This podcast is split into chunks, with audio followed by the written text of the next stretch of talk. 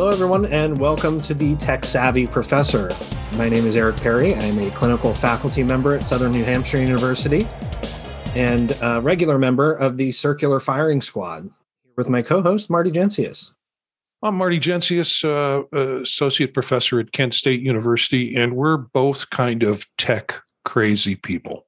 Um, we really enjoy it. So that's why uh, we're doing this podcast. And of course, we'd like to hear from you if you have some ideas of shows you'd like. You can always reach us and we'll give you that information at the end of the show. But uh, today, uh, the topic is how to spice up your online learning because we're all doing online learning right now in some capacity.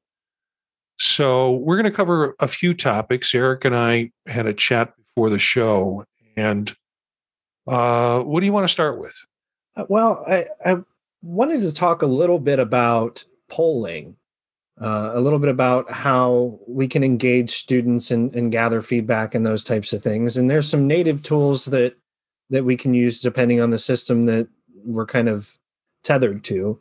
Uh, I know Zoom is a big one, and Marty is going to spend some time on that. And then Adobe Connect is another that I know a lot of systems are using. Um, a lot of university settings are using. I, I think, you know, wisely, we've decided to skip Teams it's got its limitations. Um, but I, I, know a lot of folks are saddled with that too. So some of the suggestions here uh, will help in that environment as well. But you know, we know that there's connectivity issues and and um, yeah, I got to tell you, I was everybody at my university. Well, the university supports teams, that's their official word. We support teams. Um, but uh, most teachers I know are using Zoom.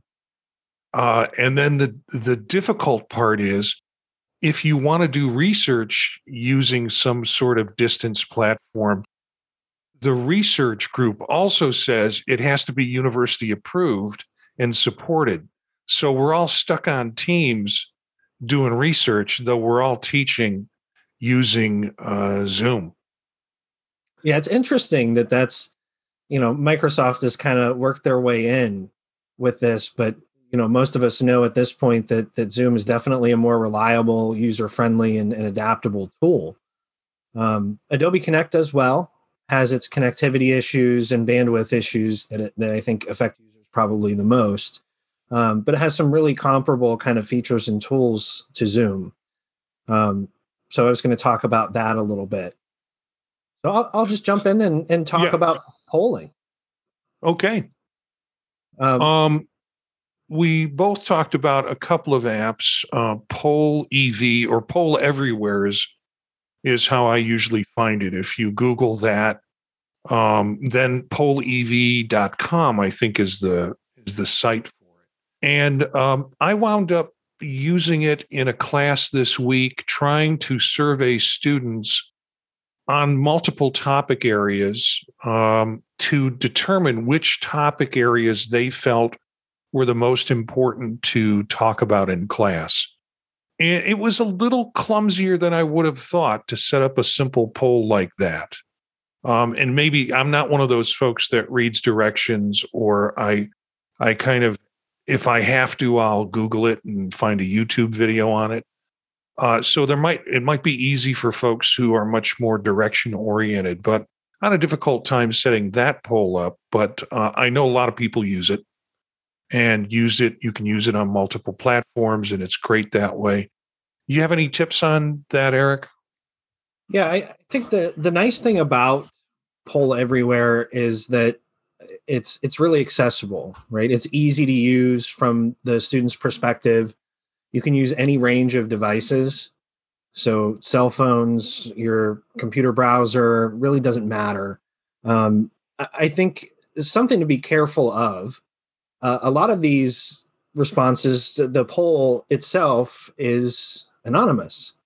So the student doesn't have to enter any information and i think we need to be careful topically with what we use these for so, you know, for example, a sensitive topic that we're allowing uh, these anonymous responses, we have to be prepared for what that might mean.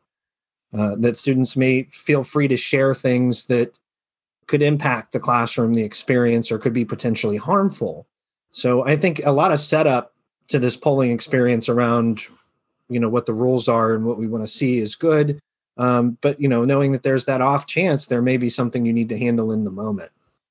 I have found uh, them valuable when it's really, I want to seek feedback from students on what they would like to have happen in the class, more so than topical areas um, or sensitive areas.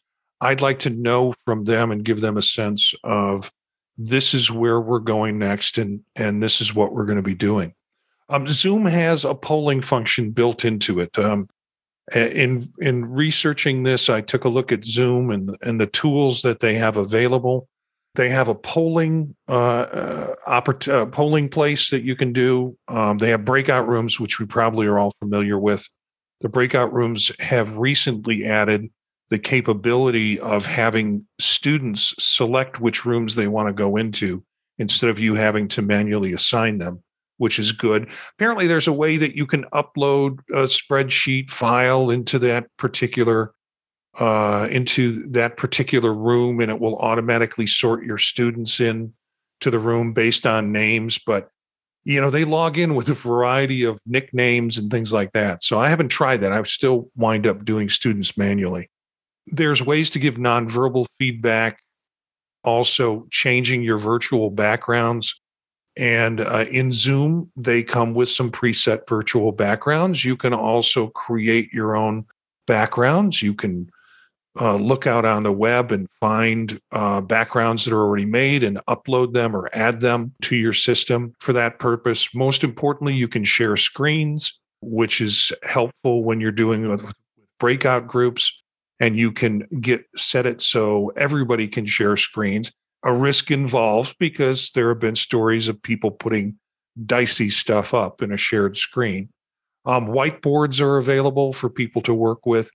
There is uh, annotation uh, tools that you can use on shared screens to annotate what people are seeing, and also um, chat availability. And people are very familiar with that. You can have various settings. I find Zoom so complicated uh, only in the sense, and I'm saying that in a positive way. There's so many buried treasures in this that you really have to spend a considerable amount of time with your settings to learn what you're turning on and off. Um, so chat, you can set it so students can't chat. You can uh, defaults, I think, so everybody can chat. Um, and then the final thing, and I think you and I talked about doing this in another show about transcribing and transcription of meetings or video that comes from those meetings. There are transcription uh, capabilities with Zoom. And uh, the transcription quality is not necessarily very good if you have international students or folks whose this is not their first language. You're going to see all sorts of challenges with that in the transcription, but there are ways to clean that up, and we can talk about that um, in another show. So yeah, all these tools are already built in to Zoom, um, and uh, but it takes time for all of us to find them, learn how to use them, learn all the settings that are involved in them. But it's pretty remarkable. Yeah, there's there's a ton included in Zoom and and Adobe Connect, which is in their I think 11th iteration at this point, uh, has a lot of the same features. What I like about Adobe in comparison to Zoom is the flexibility in terms of design. So you can customize your room, your room look, colors, text colors, uh, save your layouts.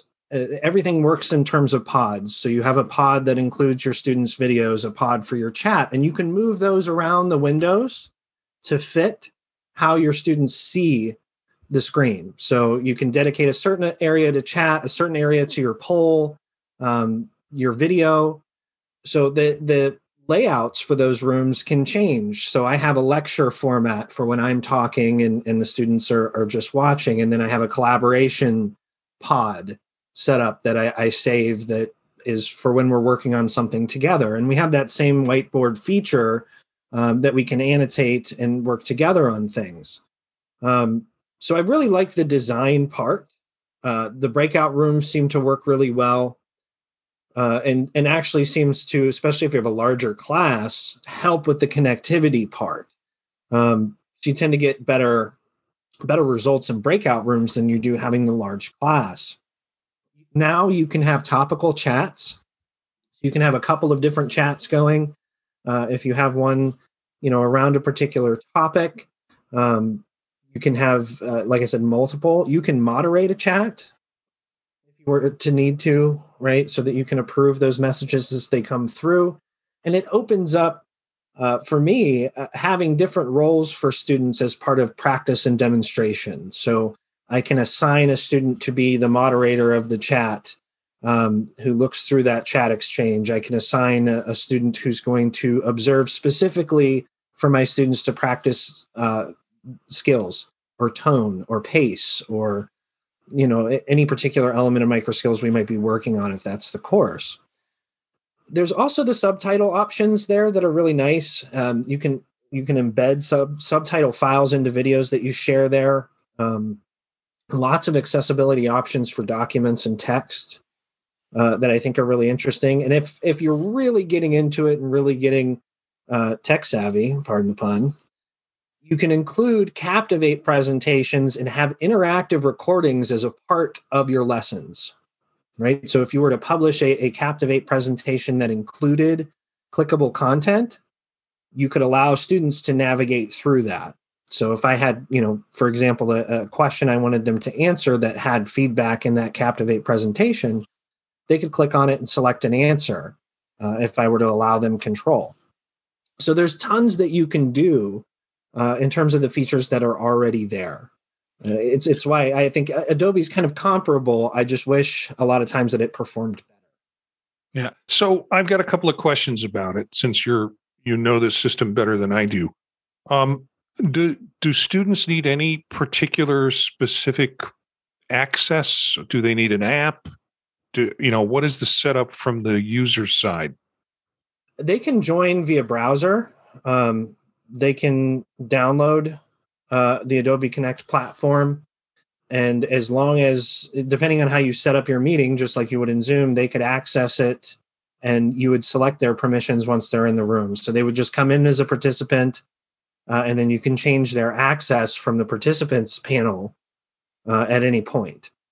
So, is this built into uh, a learning management system? Is it a standalone product? That uh, people would have to seek out? Adobe Connect is standalone. Uh, it does it does integrate with uh, D2L, Blackboard, Canvas, Moodle. Um, it really just depends on whether or not your university supports it in that way. Yeah. Um, so I know that we we use Adobe Connect quite a bit and have uh, D2L, mm-hmm. but we, it's not integrated with the system. So, so we use it as a secondary tool. So I'm getting overwhelmed just from all the stuff I said about the capabilities of these and then all the stuff you said.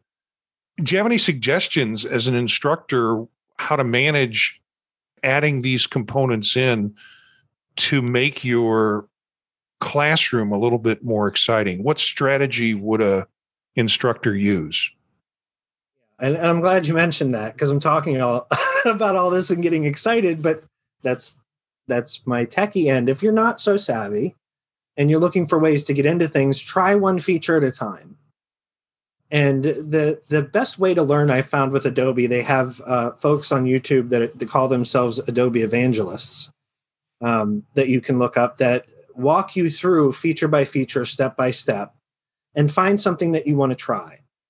If you're not comfortable doing it with your class at first, get a colleague, friend, somebody, bring them in and try it out Make sure you test before you bring it into the live classroom.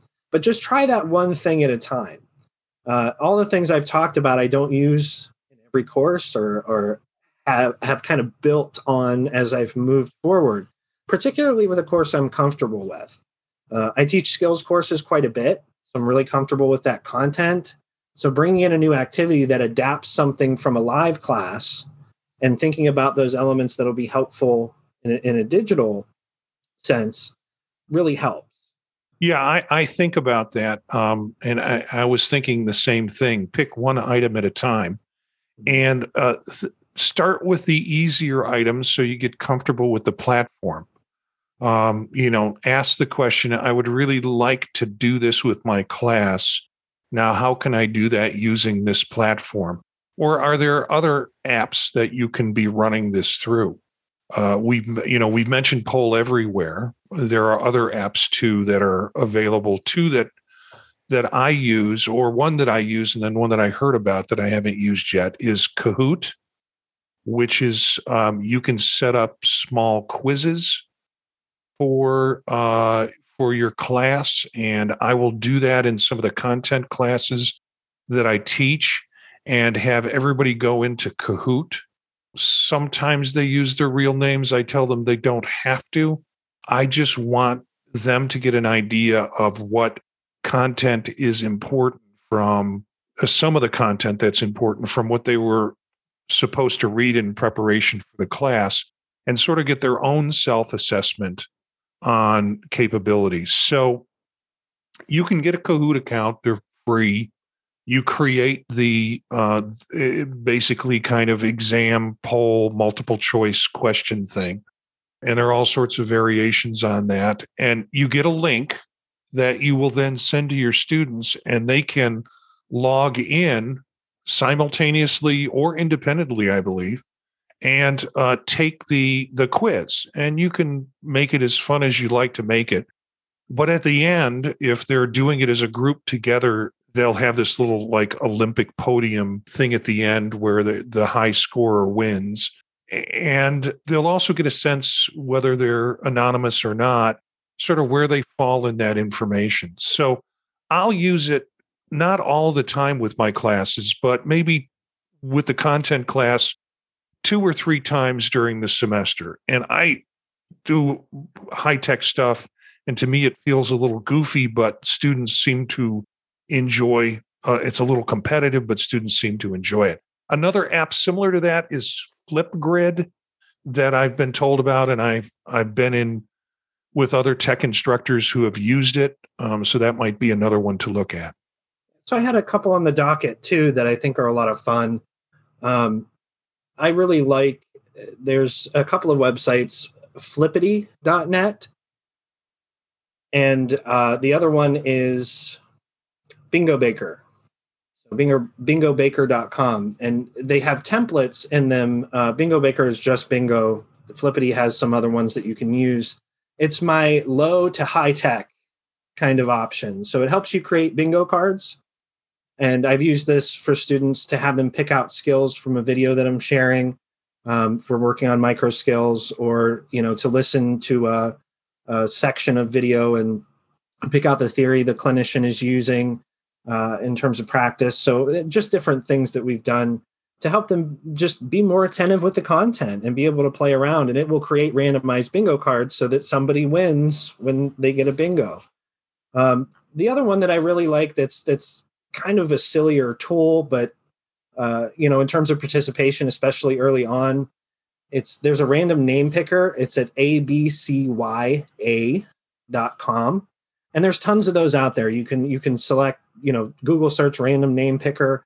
Um, and I'll put names in, share my screen, and it scrolls and randomly picks a name.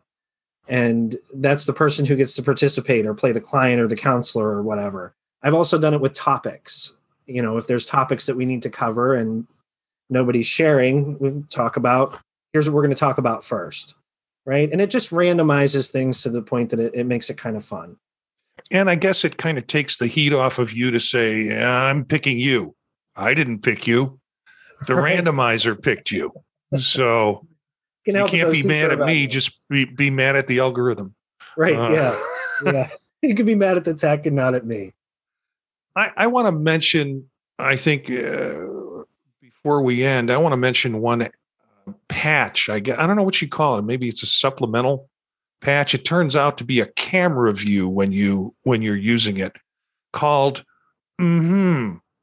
Uh, my wife hates that title every time I talk about it. It's spelled M M H M M, and it is. Uh, it came out oh maybe a year ago just around Zoom. And it was in beta at the time, and it was kind of said, Would you like to be the news person on Saturday Night Live?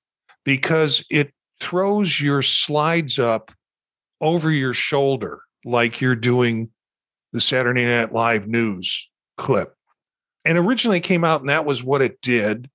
You'd had to apply to get the beta, and I applied to get the beta because I wanted to do something different in my class. And um, it is now sort of a camera view app. So if you're familiar with Zoom, you have the choice of which camera you want to use. Generally, it's set on the one that's defaults to, but you can switch to mm-hmm, and it gives you a different background layout. Mm-hmm does some things that now Zoom has picked up and added in, like having the presenter on the screen down in the corner with with whatever you're sharing your screen with. That's now capable with mm-hmm, or that's that's now capable with Zoom. But mm-hmm came kind of jumped on that bandwagon first. And Zoom has been following them and in some ways exceeding them in ways of doing it. But there's some nice little tweaks that you can do. Um, you can customize yourself. Uh, so it came out as a beta, it was free. Um, people played with it. It was only on Mac at the time. And now it's got a Windows beta that I think is probably near completion. So you can use it uh, on a Windows system. Um, and it, it, it allowed you to take your PowerPoint or Keynote slides, put them into graphics, drag those slides into a tray, and then you could present those slides with you silhouetted on the screen in a variety of ways they've switched and and you know i believe if you you're using good software that's freeware somebody did the job or a group of people did the job to make that software so i pay for it um, i haven't stopped using it and i would have probably paid for it sooner than they have now but there's a premium account that allows you to do some more tweaks allows you to open up a whole library of backgrounds that you can do um, you can use a laser pointer. You can customize the colorization on your screen. And you can do some anchoring uh, of your screen and set with with that. Um, you can also customize rooms. Um, there's a full room catalog, background catalog, and and a variety of things that you can do with premium. And the premium, I think, is ninety nine dollars a year. Like I said, I pay for stuff um, because programmers got to eat too. So it's nice they give us this free stuff, but if you're using it, pay for it. But mm-hmm, MMHMM uh, is something to look into. Uh, you can get a free trial of it. Educators can get a year of premium free by signing up through uh, through them. Through uh, uh, there's a link you have to go to. You have to put some information in, and you get permission anywhere five days later or so. But it's kind of a fun thing. It's neat. I just signed up for the beta as we were talking for the for the Windows, um, and got an email response really quickly that said that I'm on the list and they'll they'll get around to me when they can. Um, so I'm excited to try it for Windows. Uh, the, the, only other thing I wanted to talk about before we wrap up is music. Oh, um, oh yeah. So I I I love music and I feel like you can set the tone, the mood, um, and really just start off the class in kind of a fun way. Uh, both Zoom allows for uh, sharing of your computer sound only. So you can play a song in the background. Adobe Connect will allow you to share uh, your computer sound or upload a file that you can play, an audio file. So I generally start off with waiting room music the first two minutes of class, I'll play a song and let folks connect their headsets and mess with their mics and just kind of get settled. Um, and if it's a good one, I'll sing along a little bit, just because I feel like it sets the mood um, and, and, makes things more interesting. That's that's kind of scary for me because I think of uh, do I want to start a class with ACDC Thunderstruck, um, or you know the stuff the stuff that I want to listen to might not necessarily set the mood that I I, I want to have. So what do you what kind of things do you play? Do you remember? So I, I last night I taught uh, a live class and played AJR's Bang. The song has a line in it, you know, time to grow.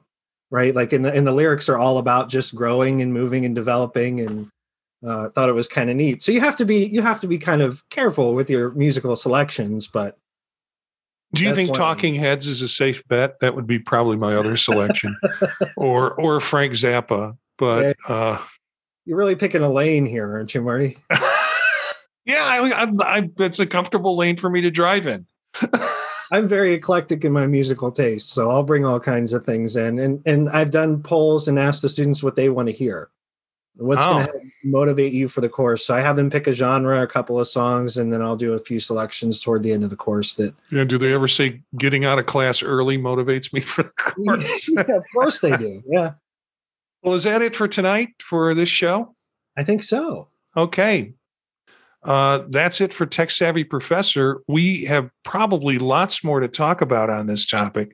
And and when we finish, we'll say we should have talked about this or that but we want to make the shows sort of doable, listenable, and hopefully helpful. We will compile these links and put them uh, on our page with uh, the tech savvy professor on the podtalk.net. So you can look for us on that link and you'll find uh, some of the apps and links to the apps that we talked about. So you'll find more about the show there at thepodtalk.net. Yeah, you can catch Eric and myself as part of the Circular Firing Squad, also at thepodtalk.net. We've got a new podcast called Counseling Delphi that will come up monthly and it'll be live streamed and recorded for later viewing. Um, it's going to be panels of experts devoted to topics of interest in our field, and they'll be doing a deep dive on those topics. So look for more about that at counselingdelphi.net, part of the Pod Talk Network. Thanks for listening, and feel free to send us questions at thepodtalk.net, gmail.com.